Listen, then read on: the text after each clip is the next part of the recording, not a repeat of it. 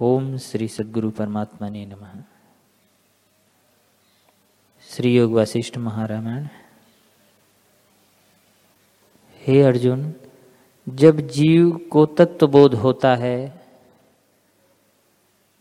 तब वासना रूपी जाल से वह मुक्त हो जाता है।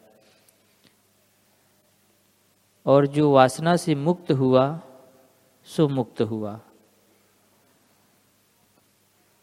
कोई पुरुष सर्वधर्म परायण, सर्वज्ञ और शास्त्रों का ज्ञाता भी हो। पर यदि वासना से मुक्त नहीं हुआ तो वह सब ओर से बंधा हुआ है।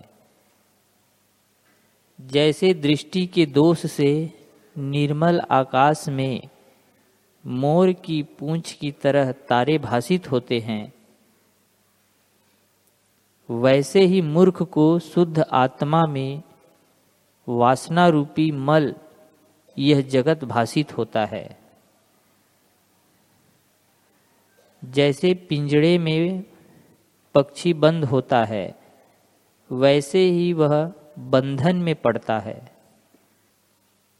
जिसके हृदय में वासना है, वह बंधन में है। और जिसके हृदय में वासना नहीं है, उसको मुक्त जानो।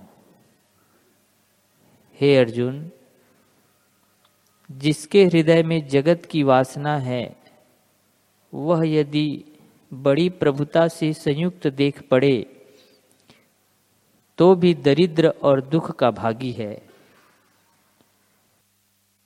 जिसकी वासना नष्ट हुई है वह यदि प्रभुता से रहित देख पड़े तो भी बड़ा प्रभुता संपन्न ऐश्वर्यशाली है।